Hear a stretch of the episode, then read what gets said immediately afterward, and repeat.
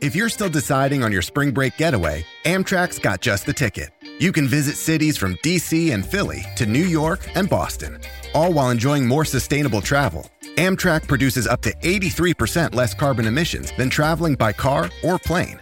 And did we mention the extra legroom and comfy seats? Book early and save at Amtrak.com. Click or tap the banner. Emissions comparisons vary depending on route and locomotive type. Restrictions may apply. First, the bad news.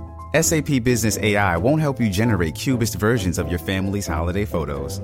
But it will help you understand which supplier is best to help you roll out your plant based packaging in Southeast Asia, or identify the training your junior project manager needs to rise up the ranks, and automate repetitive tasks while you focus on big innovations. So you can be ready for the next opportunity.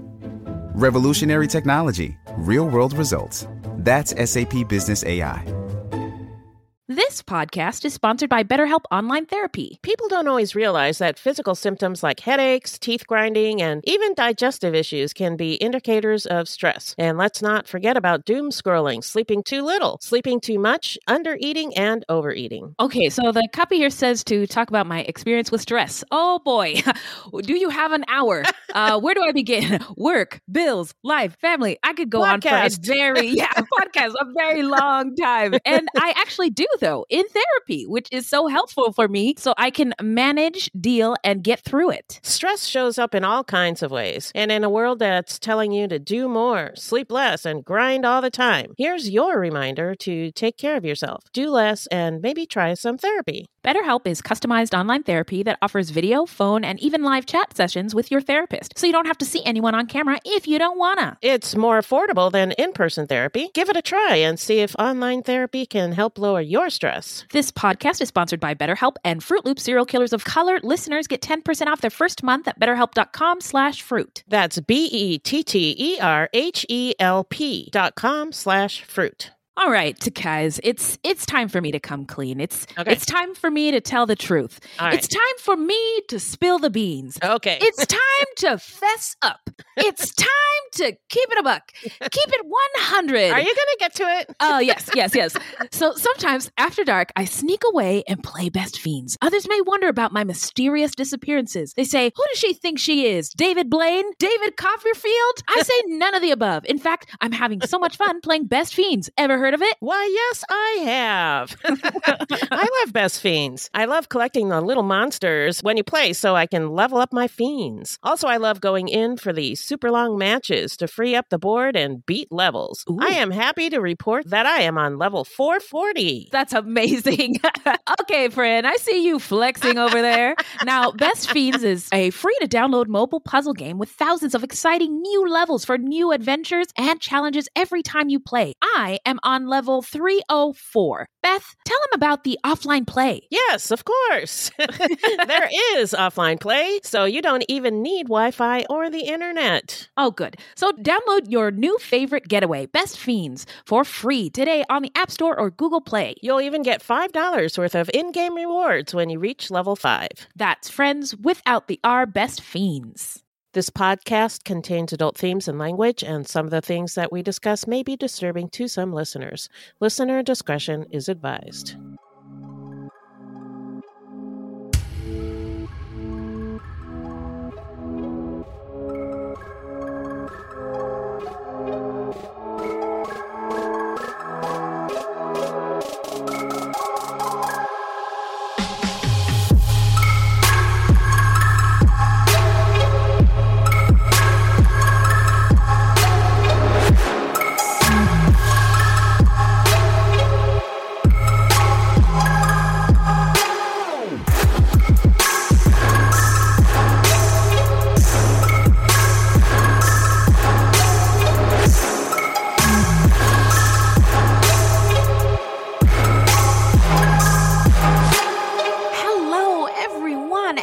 Welcome to Fruit Loops Serial Killers of Color. Thank you so much for listening.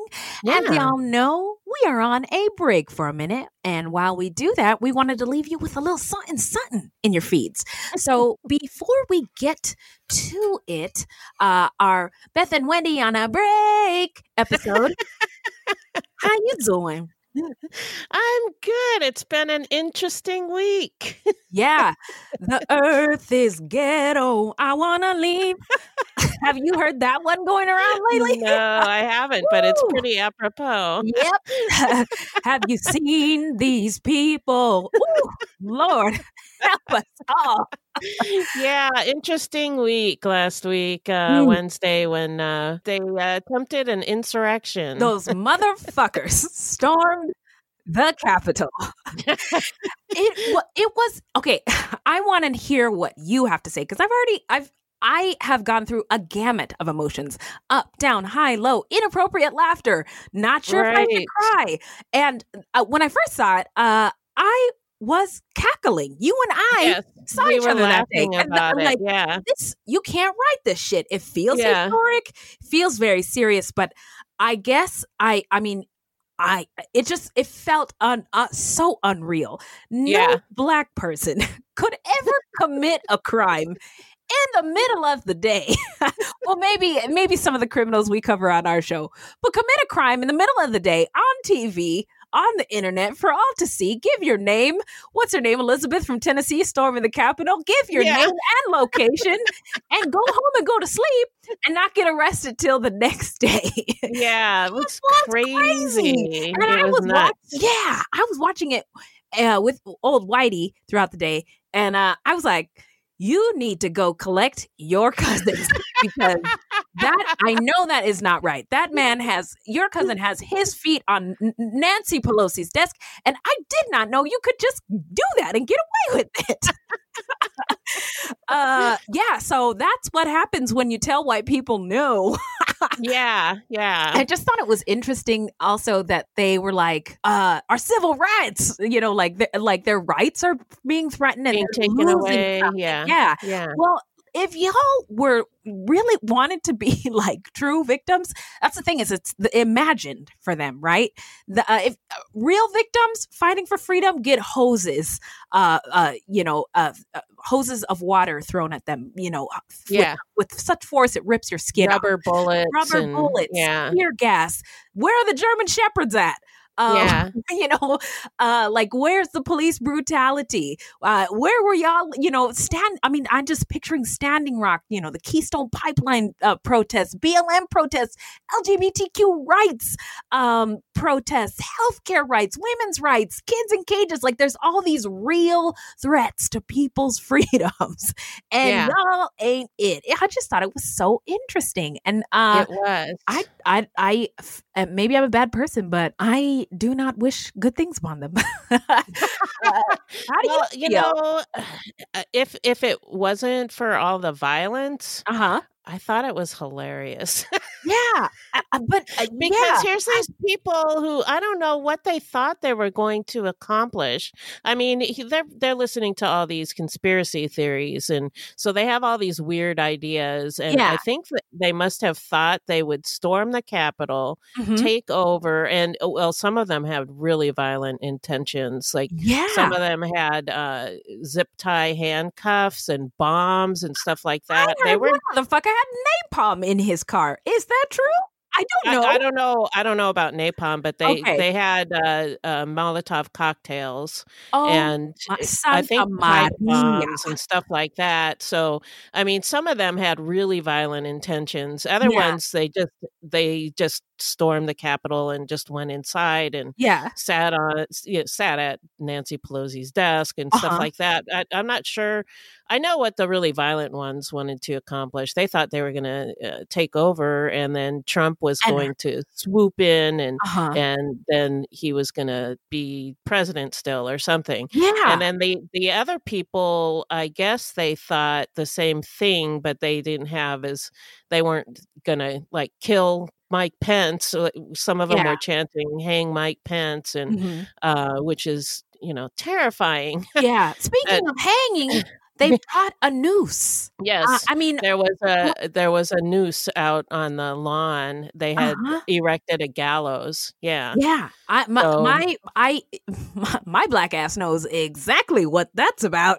Um, mm-hmm. But it's uh it's it's terrifying. I've heard a lot of anger, and I've said this before on the show. Like I uh, love, um, you know, the United States. I was born here. I'm, I'm proud to be an American, and I feel like I, I, it's fair to hold this country to a high standard. And th- there's promises that have been made, and I think that those promises should be kept. Right, freedom, freedom Yeah. for everybody, um, right Yes. for everybody. Um, Yes. and uh, just uh, what that display was just. Um, It was not- it wasn't it. embarrassing. Yeah, that wasn't it. Yeah, that wasn't it. Yeah. Um, it was frightening. It was funny. It was embarrassing. It was weird. It was all of those things. Yeah, it was. It was a gumbo of emotions, if you will. Yeah. Yes. Uh, and I agree. yeah, uh, But then these people thought they were just going to get on planes and fly home afterward. And right. a lot of them got put on no fly lists. And Yeah, there's all these videos. Uh, you can search hashtag no fly list. Oh, And you there's all one, and I I wasted Yeah. a good forty five minutes watching hashtag No Fly list videos. So thank just you. tons of them out there, and they're uh, like just crying and throwing fits and stuff because they can't get on the plane. What do you think was going to happen? You're I- you're committing treason. You Yeah. know yeah. what did you think was going to happen? I, it is not clear. The surprise is also something that is interesting to me. Interesting. Yeah, th- they thought they would just be able to do this and just go home, fly home, and go back to work. Yeah, I- I- it's so Yeah. weird. Isn't it though? Yeah, I talked to my mom, and uh, uh, my mom is an immigrant from Central America, and I was like, "You happy? You happy? You, you came here?" And mom, like, "Can you take us back?" Because she used believe to always, yeah, she used to always say, "You guys are so lucky that you were born here," and she said it this week after Oh my what gosh. happened on Wednesday when she was laughing as she was like, it was uncomfortable. Like, it was it's a joke now. yeah, like she like, "You're so lucky." You were like, "Are you laughing at my Americanness? Oh, how dare you! How dare you!" Uh, but anyway, it's it's just it is really um interesting, and I don't I'm I don't know what to say about it. I don't know if anything we've said over the past six minutes is the right or wrong thing to say. I'm just we're just vo- voicing our thoughts Yeah. and feelings, just- right or wrong. yeah. You let us know what y'all thought. You know how to get at us. But man, this was interesting. So uh I, I don't know if there's anything else you want to say about that. No, that's about it. Yeah, that's place. that's about all I've been thinking about for the past like week. Yeah. Even talking about it, I'm a whew, I am Ooh, heated. Woo, Yeah. I'm the Clea. Uh, so, well, all right. Well, that it's been great catching up. Uh, what is this episode, this special episode we have for our folks today about Beth? Well, today we have a special episode for you from our friends Cody and Chris, who have a podcast called BSP Believer Skeptic Podcast. yeah. BSP is an LGBTQ podcast that delves into strange and humorous phenomena, including seeing Jesus on your toast, Mm. supernatural sightings, Hey. cryptozoology, and more. Cody and Chris discuss both sides of phenomena, real or bullshit, Mhm. while sipping on booze and spirits that represent their chosen topic. They hope to entertain, enlighten, and maybe even educate you on all things fun and weird. And I love these guys. We've actually met them in person, and uh, they're they're awesome. They're really funny and uh, entertaining. Mhm. Um, yeah, they're just a lot of fun. Love at first sight. And yes. we hope that you all love um, this pod too. And after it's done airing, uh, we'll fill you in on where to go to find them. Yeah. Oh, what is the specific episode about? This episode called Don't Be a Typhoid Mary focuses on other pandemics that had paranormal consequences. How appropriate. I know. okay, well, here we go. Enjoy, y'all. If you're easily offended, this show may not be for you. But if you're into that weird fun, sh- you've come to the right place. You've been warned.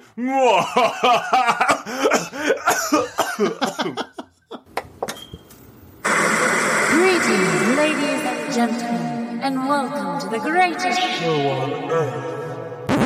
I'm sorry. I'm Chris. I'm the believer. I'm Cody. I'm the skeptic. Wait, that's so creepy. Hello.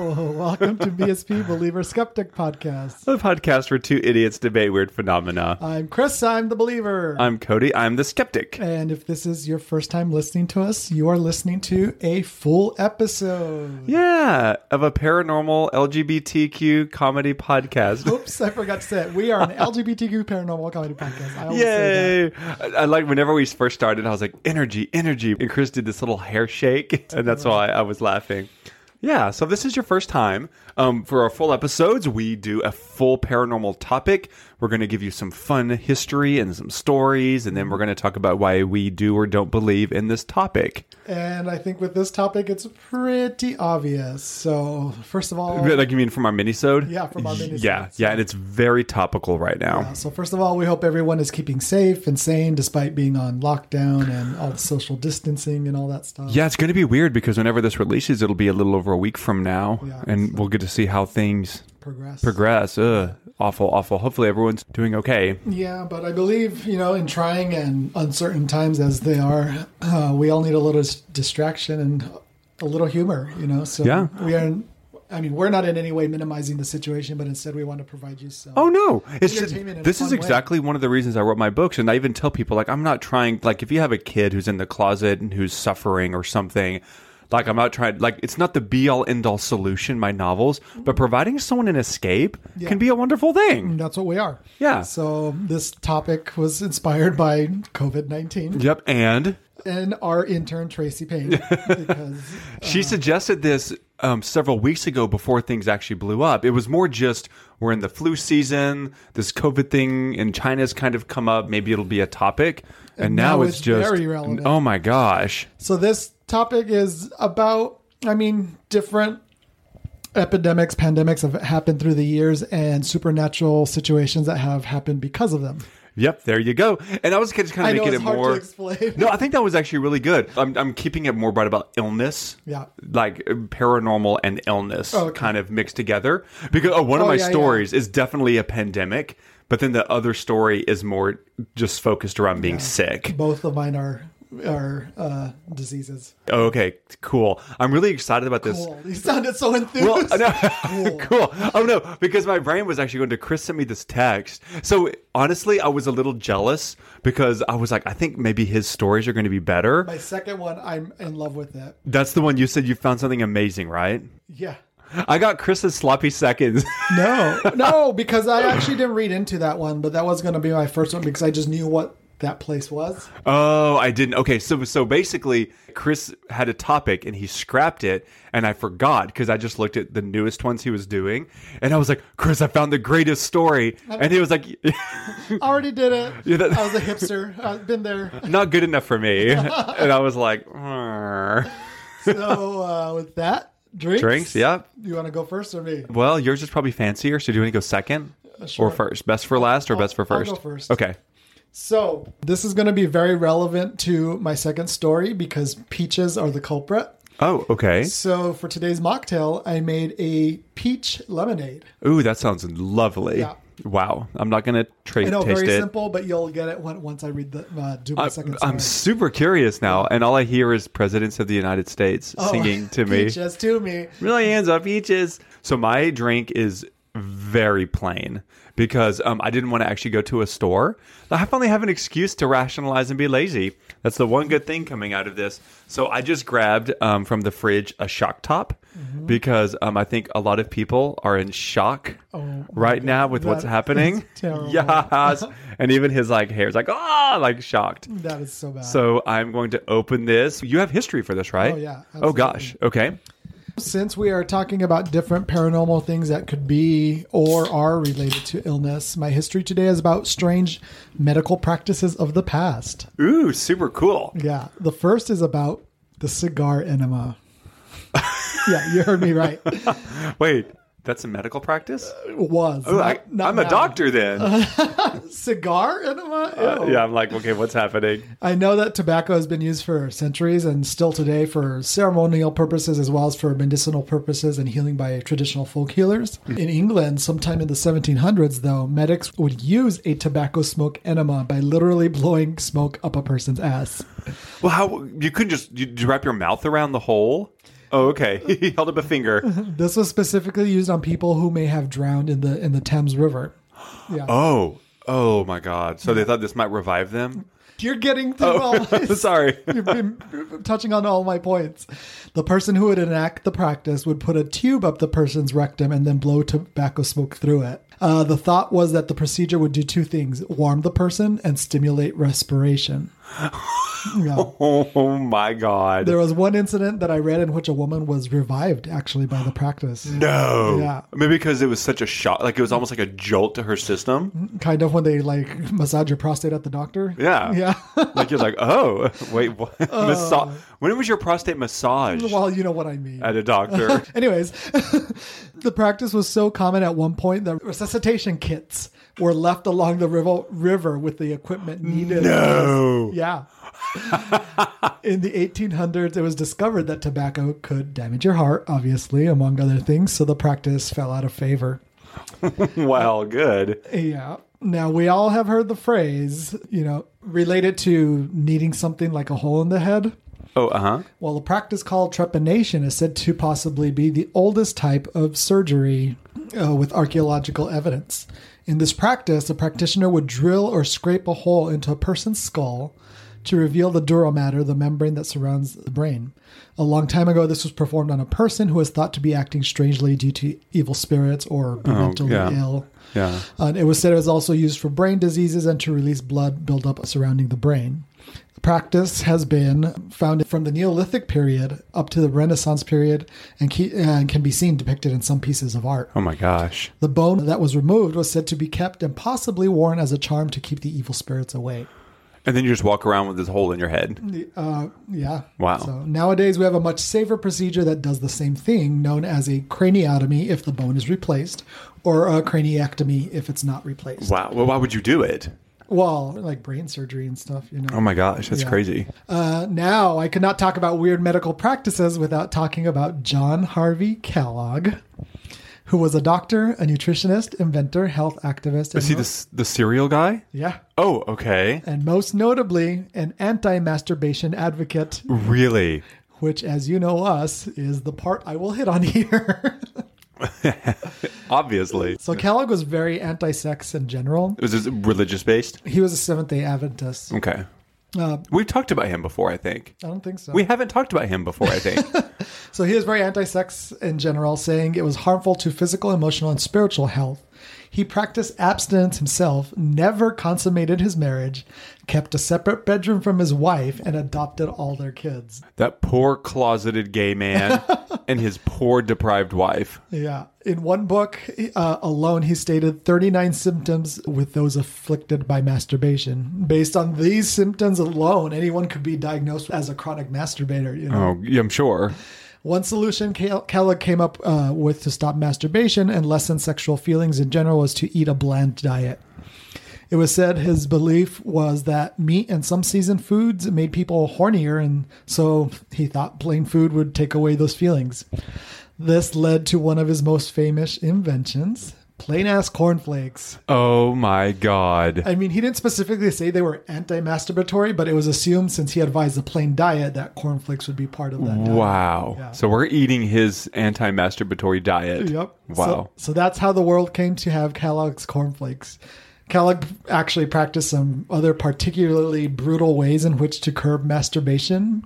Um, if you want to look up the pretty gruesome details, you can do so on your own accord because I'm warning you, it's pretty gross. Wow. That, So that means because I was about to say like maybe he was asexual, but if he really was asexual, he wouldn't have like he must have had some fucking urges in order to do all this weird crap to try to stop. I wonder if he's ever done it. Like if he ever ejaculated in his entire life. Wet dreams, I'm sure. I was about to say if he had a wet dream, he would just wake up and cry, and like he had cornflakes by his bed to eat at night.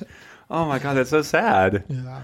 I'm just imagining um, first aid kits with a cigar and like a tube Yeah. Could you in his tube. Oh god, wow, that's a great history. That's super fascinating. the thing with the cigar enema, I mean, like, what if you accidentally fart or shart while you're doing that? You would you would literally fart. Oh, you would fart in someone's mouth.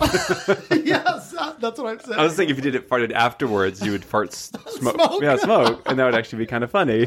So that's what they get. Because damn. All right, should we get to our, our stories? Sure. Okay. So um, the first one, this is super fun. I'm calling this one Paranormal Activity. Okay. That's already And- been like 10 movies. Yeah, and that's why. No, so this is all about answering a question Can paranormal activity make you sick? Not the movie, if it's that bad. There were documented cases of people actually getting ill, like physically ill mm-hmm. from paranormal activity.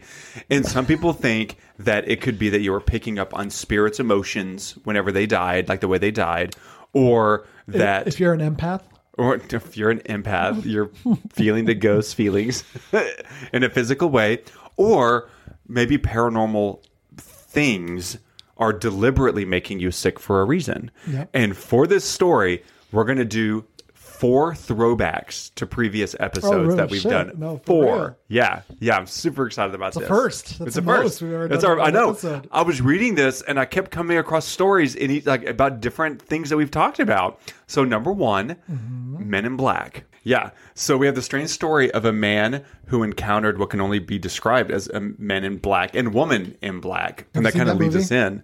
Men in Black? no, Woman in Black. No. With Daniel Radcliffe. No. Oh, I did see that. I saw the stage play with you. Oh yeah, you saw the stage. Yeah. play. But the but the, the movie is good too with Daniel Radcliffe. It was really good. I saw it. It's not related to Men in Black. So picture it. No. Tampa, Florida, 2008. the witness. Yeah, the witness said that um, saw, had a man come over and he was 5'9 with a thin build. He had incredibly pale skin that showed blue veins underneath. A high forehead, prominent cheekbones. If you go back and listen to our Men in Black episode, the Men in Black are not like hot Tommy Lee Jones and um, well Will Smith. Tommy Lee Jones. I was like, wait, wait, but they're actually almost they're they're like aliens, and they're they're like powder. yeah, they're like powder, and Except their human disguises Yeah. are usually really fake. Yeah. because the woman they said here basically she wore a black evening gown with elbow length satin gloves to like do a Men in Black, a Women in Black visit. That's weird. Yeah. And so, most disturbing of all that this witness said that only three days after I saw them, I developed a severe bacterial infection on my legs and lower abdomen. It was a strep infection, and the doctor could not determine how I contracted it. So, the author wrote this entire article about different cases that he had found. Yeah. And so, some of this comes from him. But he basically says, oh, anytime anyone can fall sick. And so he doesn't want to basically say, like, this is definitively anything paranormal. Mm-hmm. So he found cases where people became sick very strangely just immediately after an encounter. So like paranormal sickness. Yeah, like paranormal sickness. So the perfect example Or is Albert case, maybe Bender. alien sickness. This oh, this one could be. This could be alien sickness. Yeah, which is paranormal. So you talked about Albert. Thanks. I knew. Oh, you taught me something. I, I didn't know what paranormal meant when we first started our podcast. no, but you made it. You just made it sound like I didn't know. did that sound patronizing? Yes. Which is what that means, Chris. I was like, oh, oh, thanks. didn't, so you talked about Albert Bender, right? The kind of the guy who kicked off the whole Men in Black Oh yeah, mystery. yeah, absolutely, yeah. He's the one that went fishing trip, his dog, all that stuff. Yeah, and so he apparently, you know, well, he got too close to the phenomenon. He Uh-huh. was visited by Men in Black, and then, according to our episode, they would basically discourage you from actually giving up. Like they went, I mean, they would discourage you from proceeding with looking into UFO sightings. They wanted you to quit. They were like Nancy Drew's enemies, wanting her to back off a case. So he actually didn't heed their warnings or anything. Well, whenever he refused to give up, he got head splitting migraines, severe stomach pains, mm-hmm. faintness, issues with short term memory, and he finally gave in and quit. And whenever he did, the symptoms went away and he mm-hmm. lived to the ripe old age of 94. So our second one Shadow Man. In August of 1982, Shadow people Robbie, are scary. Yeah, shadow people are so scary. In 1982, Robbie Carter, who was 14 at the time, was living with his parents in England. Mm-hmm. He had a traumatic encounter with what he described as a flat black colored shadow which crawled on the bedroom ceiling.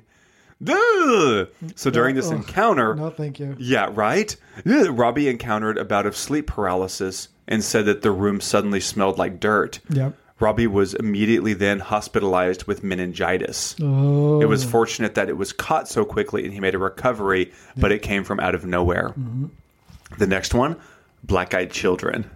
One of the topics you love. I thought you were gonna say black eyed peas. Black eyed peas. So um, Fergie showed up and BEKs. she gave you lumps. the BEKs, yep, the black eyed kids. So Jim Fort had an encounter with the black eyed children in 2008 in Florida. Oh, at the time, he and his wife were living in a rented duplex outside of Orlando. Uh-huh. What happened? Well, there was a knock on the door late at night, and Knock Jim, on my door. like children waiting for you, like eyed children. Oh my God, what did you say? like children waiting for you. Oh, It was shit. such an accident. I know that was a total accident. And so Jim, having peered through the spy hole in the front door, saw two kids in black hoodies both staring at the ground. He tentatively opened the door and uh-huh. was confronted by a pair of pale faced, black eyed, what he said were monsters who were oh, staring right at him. Nope. He slammed the door and never saw them again, but immediately after he experienced a severe case of dizziness followed by nosebleeds. Nope. Then, three weeks later, after feeling repeatedly sick, nauseous, and shaky, he was diagnosed with diabetes. So I'm like, that is crazy. That is so weird. And they happen. All these happen so quickly, so soon after the encounter, Yeah. and they have none of these symptoms before. And the final one, number 4 Mm-hmm. Slender Man. Oh, fuck no. Yeah, these are like all the scariest ones we've done. Yeah. In January of 2017, and just two days after having a graphic dream about the Slender Man, Michelle of Nova Scotia, Canada, was hospitalized with colitis, mm-hmm. which she had never had before. She made a recovery, but was shaken by the timing, which she firmly believed and still believes was connected to the skinny monster of her nightmare, mm-hmm. Slenderman. So I think she believes that he kind of came as a warning, like kind of a precursor, like I'm making you sick, bitch. Oh, fuck that. So those are the four the four people who became sick because of paranormal incidents.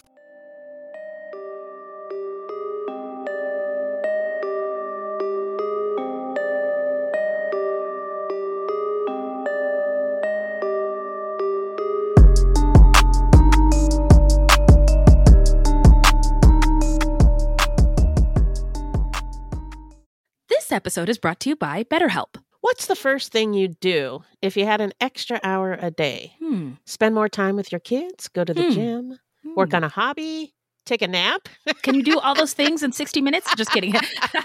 you know, a lot of us spend our lives wishing we had more time. Yeah. But what we do with that time, we don't always know. But the best way to squeeze that special thing into your schedule is to know what it is. And therapy can help you figure that out. Find what matters to you most and make it a priority so that you can find the time to do more of it. Yeah. Therapy isn't just for those who've experienced major trauma, it's for everyone. Mhm. It can empower you to be the best version of yourself. And I've been in and out of therapy most of my life. Same. And it has had such a positive influence on my life that I honestly do not know who I would be without therapy. And I don't want to know.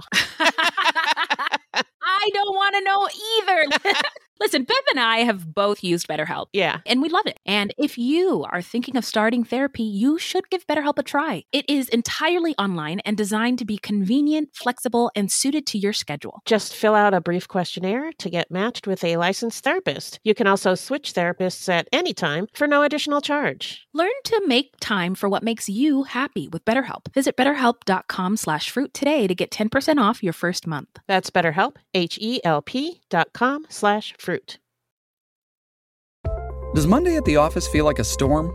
Not with Microsoft Copilot. That feeling when Copilot gets everyone up to speed instantly? It's sunny again. When Copilot simplifies complex data so your teams can act, that sun's shining on a beach. And when Copilot uncovers hidden insights, you're on that beach with your people and you find buried treasure. That's Microsoft Copilot. Learn more at Microsoft.com/slash AI for all. Hey, it's Kaley Cuoco for Priceline. Ready to go to your happy place for a happy price? Well, why didn't you say so? Just download the Priceline app right now and save up to 60% on hotels. So, whether it's Cousin Kevin's Kazoo concert in Kansas City, go Kevin, or Becky's Bachelorette Bash in Bermuda, you never have to miss a trip ever again. So, download the Priceline app today. Your savings are waiting. Go to your happy place for a happy price. Go to your happy price, Priceline. Get ready for your starring role in a thrilling adventure full of hidden clues, immersive scenes, danger, and romance. That's right. It's June's Journey, and you play June Parker, an amateur detective investigating a series of mysteries. Ooh, you'll put your powers of observation to the test, sharpen your sleuthing skills, find objects, and claim rewards. The visuals are fire. It's like a party for your eyeballs. As you play this thrilling adventure full of hidden clues, immersive scenes with danger and romance in full force. Whether you're craving a good mystery or just need to get away for a while, June's Journey is the perfect game for you. It really is a sweet escape. I like to play when I need a mental pick me up.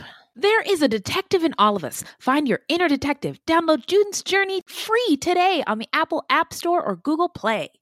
So, all right, what do you got? Uh, my first story takes us to Italy. Uh, first Okay. of all, my heart genuinely goes out to everyone there at this time. Uh, Yes. The story is not meant to be insensitive to what is going on, but it instead show that this is not the first time something like this has happened there, unfortunately. That's wild. Yeah. Actually, I have no idea what you're one to talk about, but I'm sure it's wild. I'm talking about Poveglia Island and one of the biggest pandemics in history known as the Black Death or the Black Plague. Mm-hmm. The first run of the Black Death wiped out around 75 to 200 million people across Europe and Asia God, that's insane. in the mid 14th century. It is said that it killed a- around 30 to 60% of Europe's population and possibly reduced the world population by 100 million people at that time. God, that's crazy. Yeah, the disease was caused by bacteria in fleas that were often found on rodents. So, like on the ships, you know, they would come. So, in Italy, there's a small island in the northern part between Venice and Lido called Poveglia Island. Uh, residents fled the island during the war in 1379 and it stayed desolate for some time. So finally, in 1776, the island was again utilized as a checkpoint for all people and goods that traveled to and from Venice by ship to ensure, you know, that no disease would pass through.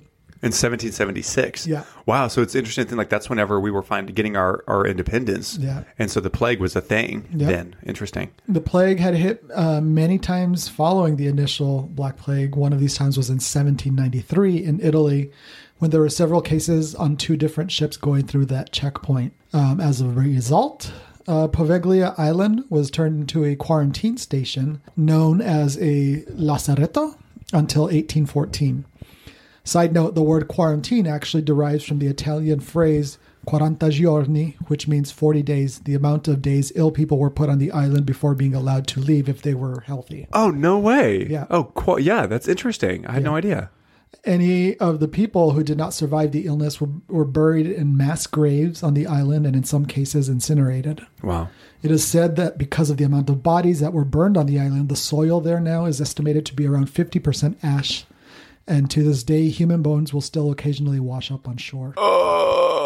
Yeah.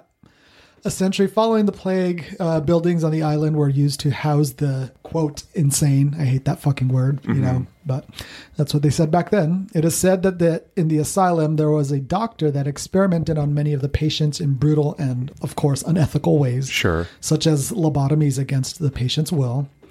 Following the asylum closure, the buildings on the island were used as long term care facilities. Thankfully, all were shut down in 1968. The island was briefly used for growing crops after that, but since then it has been completely abandoned and is completely closed off, making it illegal for people to even go there. So now that you have a condensed history of the place, I will tell you some stories and rumors about this island. Eesh. So that doctor that performed the experiments on patients, uh, karma came to bite him in the ass. Oh, really? It is said that he started to be haunted by ghosts, seeing shadows and hearing strange voices. And because of this, the doctor was either mysteriously thrown off or threw himself off the bell tower. Oh, my God. A nurse was said to have seen this happen and reported that the doctor didn't initially die, but instead a mysterious mist had surrounded him and violently choked him to death. Um, it was her. Rumor has it that his remains were then bricked up in the walls of the asylum. Oh, sh- oh, that's a terrible place to put them. Yeah.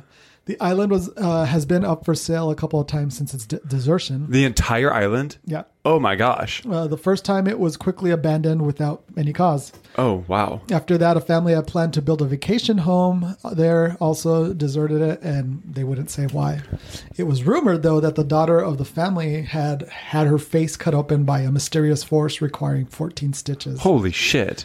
Uh, like any place with such a dark history, many people that have gone to the island have immediate feelings of dread, despair, and fear.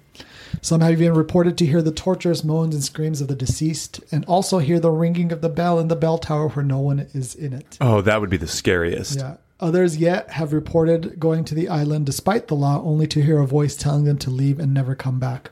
Even though it's illegal to visit, it is possible to get a permit with tons of paperwork. Oh my gosh. But good luck finding a boat that will take you there, or at least an inexpensive boat, you know.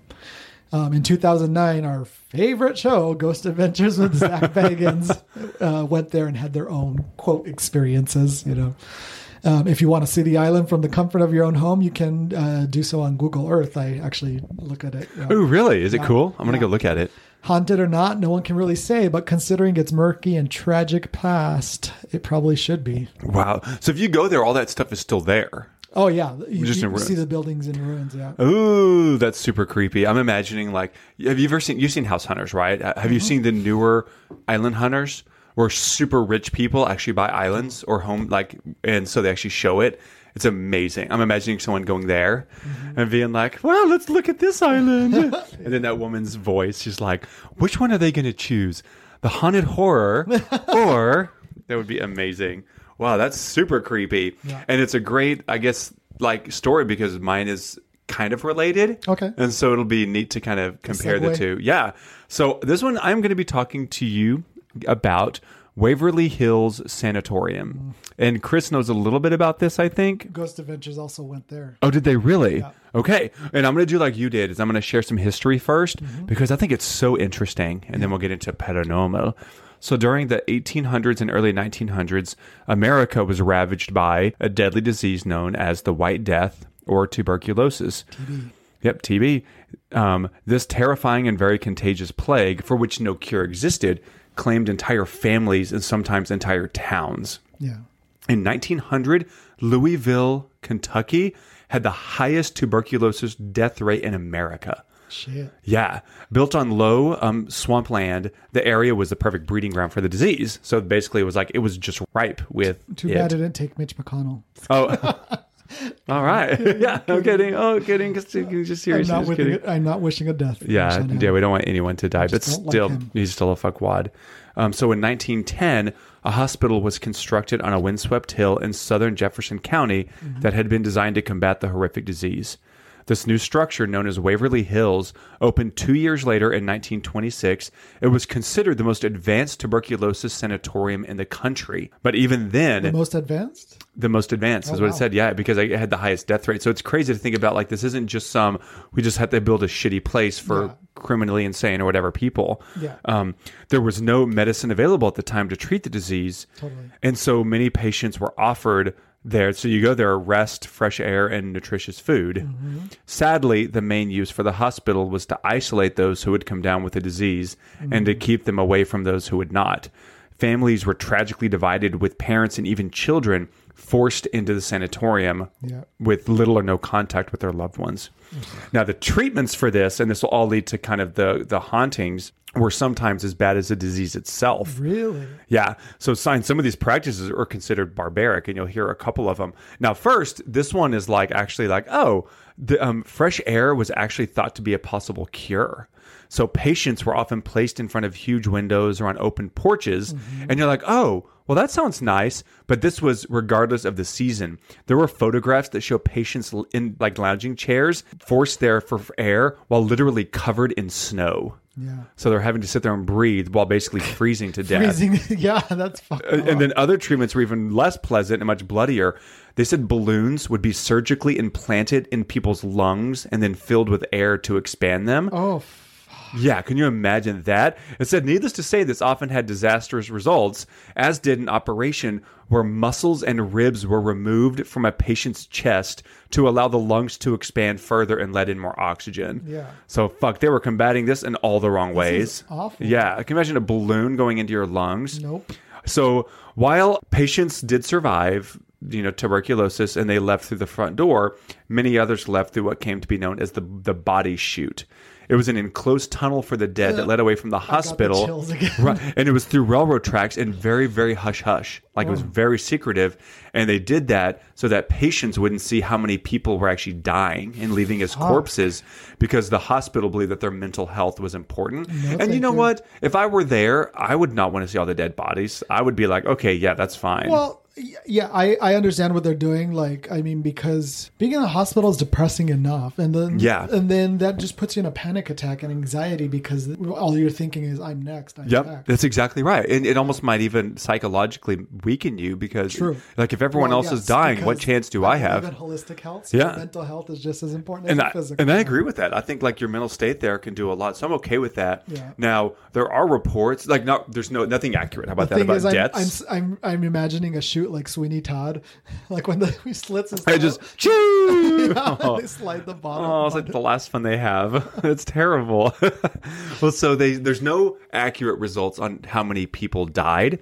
Some people estimated that it was like in the tens of thousands or something like that. Mm-hmm. Like it was something stupid crazy, but there's no known answer. However, is there any wonder that after all that shit that it's known as one of the most haunted places in the country? Mm-hmm. Because oh my god, by 2001, the hospital gained a reputation for being haunted, and stories began to circulate. And here were some of them. People would see a little girl who would run up and down the third floor solarium. Mm-hmm. There was a little boy spotted with a leather ball. This is one to me that's the biggest, creepiest thing. People saw a hearse that appeared in the back of the building dropping off coffins. Oh, Can you fucking believe hell that? If you sit there and see a car pull up out of a ghost car and unload fucking bodies, oh my god. There was a woman people have seen with bleeding wrists who cried out for help. A suicide victim. Yeah. Yeah. Visitors told of slamming doors, lights and windows coming on, even though there's no power. Yeah. Um, strange sounds, eerie footsteps. Other people see a man in a white coat who is seen walking through a kitchen, and the smell of cooking food will actually emanate Oh, from the kitchen. That's so crazy. Yeah. And then So a the, chef, a dead chef, is, is haunting the place. haunting the place and like making it smell delicious. Yeah. and then the greatest and most controversial legend is connected to the fifth floor of the building. Okay. Mm-hmm. It's um, room 502 on the fifth floor. And basically, it's a subject of many rumors and legends that every curiosity seeker who's broken into Waverly Hills has, has gone to see the fifth floor. Now, this is where, according to stories, people have seen shapes moving in the windows, have heard disembodied voices, and then the the shadows of the ghosts go to the window and jump. Oh wow. So they actually jump to their deaths. And it was actually said that this floor was the one used to confine or house the mentally ill mm. tuberculosis patients. And that is the Waverly Hills. yep. Eesh. Where's it at again? In, In Louisville, Kentucky. oh. That is so crazy. No, ew. All right. That's creepy. It's so creepy and just that's a real place and they really did that stuff. Yeah. That's what gets me like Yeah. Thank God we have vaccinations. Yeah, I know, right? Well, hopefully we'll have a vaccine or something soon for the shit that's going on now. Yeah. So It's crazy that we're freaking out. And the thing is, it's warranted. Like, we need Oh, to be absolutely. quarantined. But over something that has like a 2% death rate compared to compared to these, Mm-hmm. where it was, I mean, 60% of the population in Europe. And I mean, we we should be worried, but Absolutely. took so many more people. Oh my God, it's crazy to think. Like, can you imagine what our economy and life would be doing right now if a thing were spreading that's had a 60% fatality rate? Oh gosh. Okay. Uh, the next story takes place here in America by way of Ireland. I'm talking about Mary Mallon, also known as Typhoid Mary. Oh, okay. Oh, this is a real person. Yeah. Okay. This is Peaches. Yep. Okay. It's called the most dangerous woman in America, but we will get there.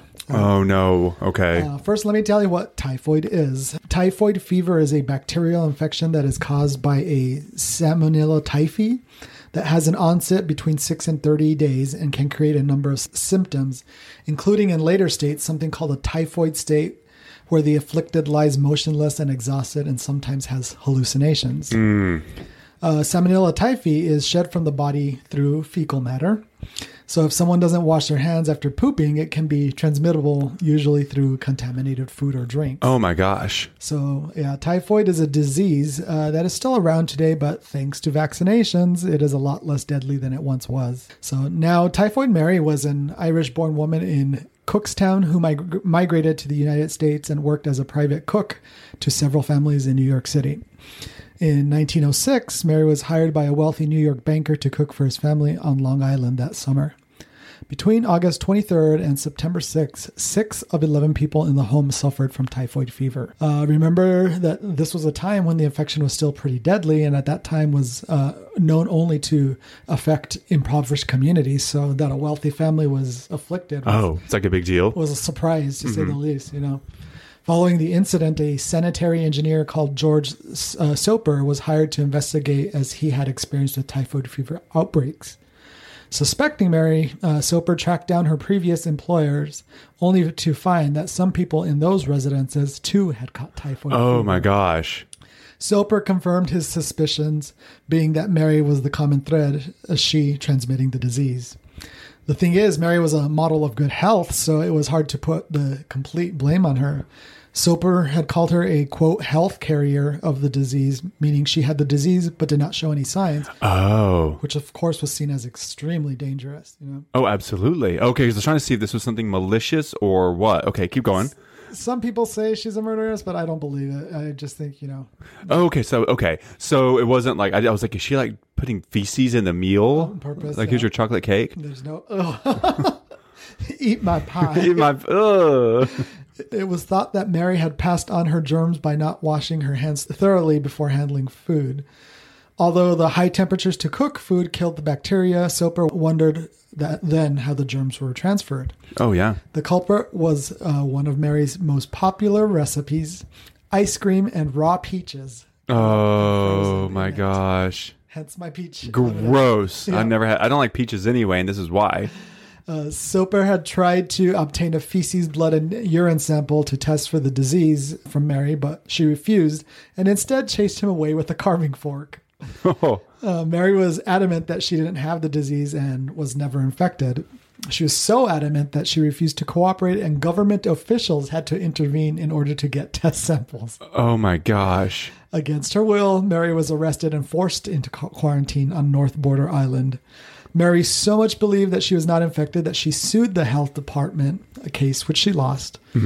After a couple of years in quarantine, she was released under the condition. A couple of years. Yep. Oh my god. She was released under the condition that she no longer work as a cook. Although she agreed uh, this was never her intent. Since she thought she had no infection, she eventually went back to cooking using different pseudonyms since Typhoid Mary was becoming common. A thing because of her. Oh my god. Cooking again, of course, infected more people. No, she did. Okay, now she's a whore. So she was again forced into quarantine, where she spent the next 20 plus years for the remainder of her life. Oh my god. After all was said and done, it was reported that Mary infected 53 known people and caused at least three deaths. Mary was the cause of the outbreak in the area and as such was seen as patient zero. Oh my god. Her nickname Typhoid Mary is now sometimes used as a metaphor for the fear of contamination or for anyone who has a contagious Oh, illness. I mean, I've I've even used it. Yeah. Uh, North Brother Island w- went through many transitions, eventually becoming abandoned in 1963. Today is a place of mystery and eeriness that, like in my previous story, is off limits to the public. In June of 1905, a steam, steamboat taking people to a picnic on Long Island was set on fire accidentally. This resulted in the death of 1,141 people. Ooh. Uh, following the tragic event, bodies washed up on the island shore for hours, leaving the beaches scattered with bodies. Ugh. Sometime after that, people who were on the island claimed to see ghosts of the steamboat uh, boat victims wandering the area crying. It seems that these spirits are not the only ones there. For someone who has visited the island, uh, whether legally or illegally, we don't know, they have said that there is the spirit of a woman who walks the halls of the, the abandoned hospital. Peaches. Peaches. There's one particular story told by an orderly who followed the lady down the hall after seeing her go into one of the rooms. When he went into the room to see who she was, there was no one there. Yeesh.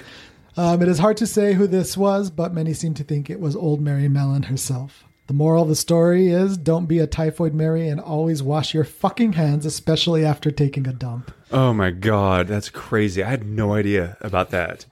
I wonder, like, I hope, uh, fucking twat. Like, I hope that at the very end, maybe she actually agreed. Oh wow, maybe I do have something going on. Yeah. That is wild that she's such a carrier like that that she can transmit the disease without actually having the symptoms. That's so scary, and that's a thing. Yeah. Ooh, ishki ishki. Yeah. I Um, first heard about her on my, Fi- my favorite murder. Karen did a, a good one. Oh, thing on her? Oh, that's super cool. This is a shout out to th- thanks, Karen. Mm-hmm. Thanks for the story. Um, I had like so many just thoughts and questions about that, but it's just it's, fascinating But like, if you were quarantined for twenty years, what does that mean? Like, was she given a nice little house out They- there? I read a- about it. She had a, like a, a, her own cottage. What What about visitors? I don't know about that. Okay. Because I, I I read too that eventually she became a nurse as well in the hospital. So like Oh Lord! I don't know Oh, if she God. had, maybe she didn't have it anymore after that, that point, but yeah. Oh God, I, I didn't actually know that that kind of stuff existed. Like I didn't know they could test all that stuff back then. Wow, interesting. All right, so believer skeptic, Mm-hmm. Yeah. super cool. Um, so first, I'm going to talk to you a little bit because this is about you know ghost paranormal activity causing illness. I'm going to talk a little bit about psychosomatic illnesses. Oh. Yeah. So neurologist Suzanne O'Sullivan says a psychosomatic illness is a disorder in which people can have a real disability with significant levels of suffering, mm-hmm. but where the disability cannot be explained by medical tests or by physical examination. So people with psychosomatic illness present with symptoms that are real mm-hmm. without medical explanation. Yep. Um, psychosomatic symptoms in their less form are extremely common, and many of us will actually be affected at some point in our life. I get that. But the most severe form can actually include paralysis, seizures, like real sickness that can be really devastating. Well, I also with this I also think of like the phantom limb syndrome or phantom babies. Oh, yeah. phantom pregnancies. That's true. That's true. Kind of in the same vein. Ex- mm-hmm. and that that's actually probably related to that because I can bet you see something that is so weird to you that you get that about it that you could totally see it messing with you. Because she actually said nothing that's super interesting everything that happens to us like crying and laughter mm-hmm. is a physical response to an emotional thing. So when you're mm-hmm. laughing you're responding physically to something emotional and so she said when we It's a laugh weird concept. We never think no, we don't think about that. When we Yeah. Mm-hmm. laugh, our diaphragm contracts and our breathing changes, and our muscles and our face scrunch up, and tears come from our eyes. Absolutely. Psychosomatic illness manifests itself in much the same way. Oh shit. So it's that physical bodily response to that. You know, very little has to happen for your body to change to produce laughter. And if mm-hmm. it can do that, she says, I don't see why they cannot, in more extreme circumstance, produce more extreme symptoms. And I was like, that I never thought about that. That's so fascinating. Yeah. And then regarding the Waverly Hospital, mm-hmm. it- it- there's just a little bit here about how they actually went on to say that that fifth floor was not a mentally ill ward, that people were encouraged to just roam the entire hospital for fresh air. And so that's why it's kind of like, I think it's one of those things where Just a rumor. a rumor. I think whenever uh, there's like a haunted telephone, place, you know? yeah, the telephone game, and usually you've got to come up with something really specific to get people So into it. The rumor, and so that's why Room 502 is made up, and so that's probably what I think happened. And Cool. there's there's skeptic. Cool. So both of the places I talked about today were places filled with tragedy, which I've said in previous episodes leaves a residual negative energy and therefore ghosts. I, I could see you believing this. Yeah. Uh, Poveglia Island, thousands of people were buried in mass graves. Imagine being ma- buried in a mass pit. Of course, your spirit would linger on, you know. In an article I read, a mythology scholar at the University of Southern California says that ghosts haunt for a number of reasons. Quote, from unsolved mi- murders, lack of proper funerals, forced suicides, preventable tragedies, and other ethical failures. Um, I have always believed that a person must be buried properly. In not doing so, you don't give the deceased a final resting place, which results in a lost spirit wandering the earth, aka ghosts. Yeah. The same mythology scholar uh, goes on to say that ghosts are often seeking justice from beyond the grave. They could make such demands from individuals or from societies as a whole. Some examples they give are sightings in areas where African American slaves lived and died, as well as areas where indigenous people were murdered. Uh, they also say uh, one thing that I have never thought of before and wholeheartedly agree with. Ghosts reveal the shadow side of ethics. Their sightings are often a reminder that ethics transcend our lives and the ethical lapses can carry a heavy spiritual burden. Ah, that's interesting. Like saying that ghosts often appear in places where ethical unethical ship. unethical went down. ship went down. Yeah. Oh, that's super interesting. Yeah. So when you look at these two islands with many miles between them yet eerily similar, you can see as to why they are haunted. Dark, unethical things happen in both places that left many spirits without a, a home, you know, or an afterlife, so home. So not every place is haunted, but every place has the potential to be haunted. Interesting. This highly relies on what the circumstances surrounding the area are or were. Our world is a place with a deep, dark past. It is a wonder as to why more places are not littered with ghosts. Interesting. Ooh, good believer. Wow, that's super good. That's really interesting. I'd never really thought about that. I know. I was so fascinated when she said that, the ethical thing. Yeah. Because you think about like, oh, where murders happen, but it's like, no, it's more about ethics. Um, I can't, I couldn't think of the word unethical, and I was like, disethical. I was like, what is the word for this? I don't know what it is. Yeah. All right, that was amazing. Yeah, so creep of the week. Uh, Yeah. last week we meant, or last episode we mentioned that we had multiple stories from our friend Rich at Vinyl Bear. Yay! Um, hello. Yeah, here's another story that he sent in, and this one is a sound file, so we will play that now. Hey, Cody and Chris, it's Rich. uh, Hi. Vinyl Bear. How's it going? Good. Cool. so this is going to be another, probably like a two or three parter. So this this happened when I was, I would say middle school, maybe. No, it was about middle school.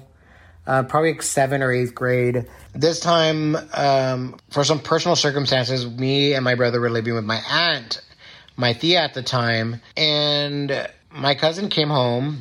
My cousin Ronnie, uh, short for Veronica, and she brings home a Ouija board. Oh, I uh, don't know where she got it or if she bought it or whatever. And we're like, oh, cool. You know, I think because I think the only time that we had seen one of these is like on a movie or, or something or whatever. And they, you know, a lot of times in movies at that t- time, the times that we had seen them on TV, it was kind of like light lighthearted, like teenagers playing whatever. Uh, nothing like we've seen, to, you know, in the movies nowadays. But we were like, oh, oh, that's so cool. Like, we want to do this because, again, I'm, I'm, I'm in middle school and, I, you know, it just seems cool. Like, I can tell my friends about this Fuck that. So we were reading the instructions. Um, Oh, my, nerd. My friend asked her friend about the same thing, and we, you know, don't remove your hand off the planchette Um, always say goodbye. oh, maybe I should read the rules. Stuff like that. So we started playing the board. We we all put our hands on. It was me, my cousin Ronnie, I believe uh, my cousin Sammy, and then my cousin Monica. And we put our hands on the the planchette, and we're moving it around. And my cousin's my cousin Ronnie, she t- decided to take the lead. She was like, "Is anybody out there? Is anybody with us?" You know, nothing happened. We started losing confidence. And we're like, this is, doesn't work. So my cousin's like, let me just try this one more time. Let's all concentrate. You know, she's like very like serious about this. So then she starts saying, is anyone out there? Is anybody with us? And out of nowhere, we feel kind of like a tug. And it moves to, I believe it was yes or hello. And we freaked out. Like, we put we took our hands off because we're like somebody's moving it. Like this is stupid. But the things the, the planchette kept moving by itself. Oh, no oh. way. we snapped we remember like you never you're never supposed to remove your hands off the planchette we all put our hands back on it and my cousin continue we continue to keep moving it or she's moving it around let's just say. She's like hi what's your name? And i believe it was sarah. And basically what we find out during this conversation with sarah is she's a little girl um, she said she lived in the house, but I'm assuming it was a house maybe built way before our time because the house that we're in, which is my aunt's house, is a new house. As far as my aunt's the first person to live in it, like it was built, you know, on the land, and um, we're in a you know we're in a neighborhood, so it's not like some outskirt little town where there's nobody. And we find out that she used to live there, and she died in a, a house fire Slytherin. and she's been alone since it happened. Aw. And she's so happy to have somebody to talk to, and that's all she wanted was, you know, a friend, someone she could talk to because she was been alone forever.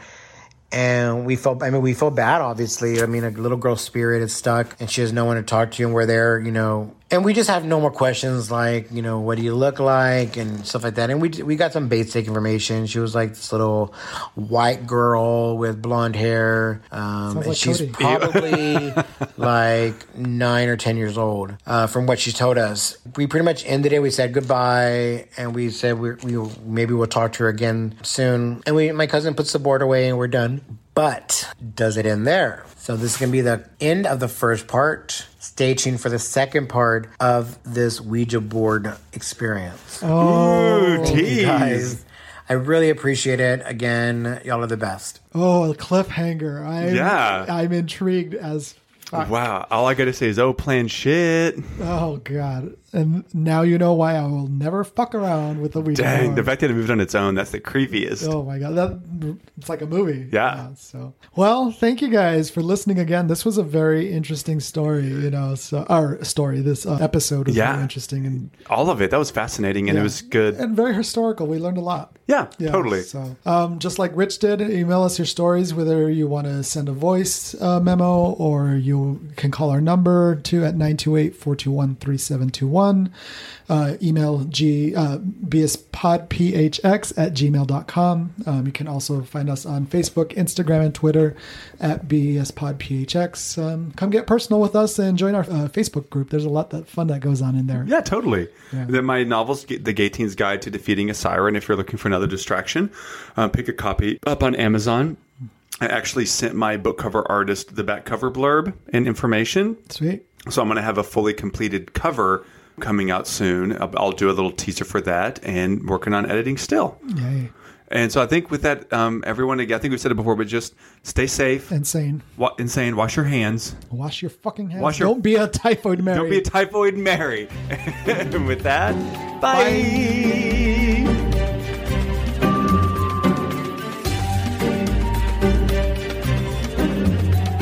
Wait, that's so creepy.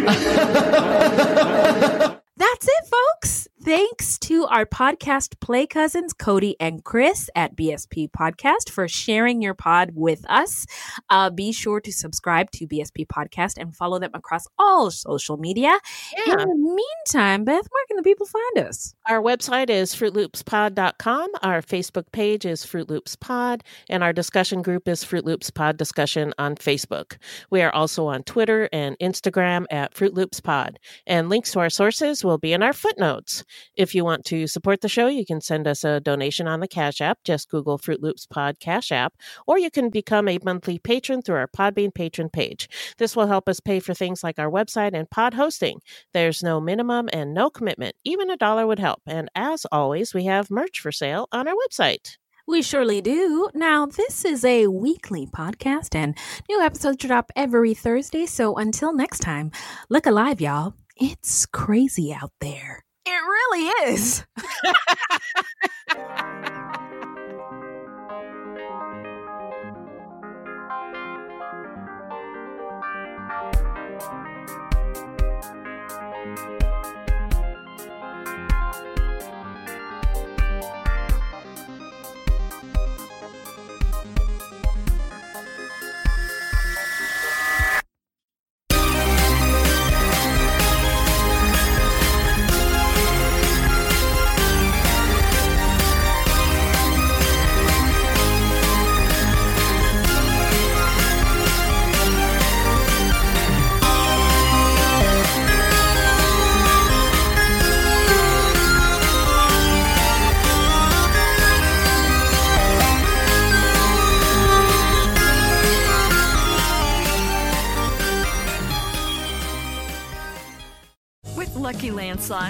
can get lucky just about anywhere. Dearly beloved, we are gathered here today to. Has anyone seen the bride and groom?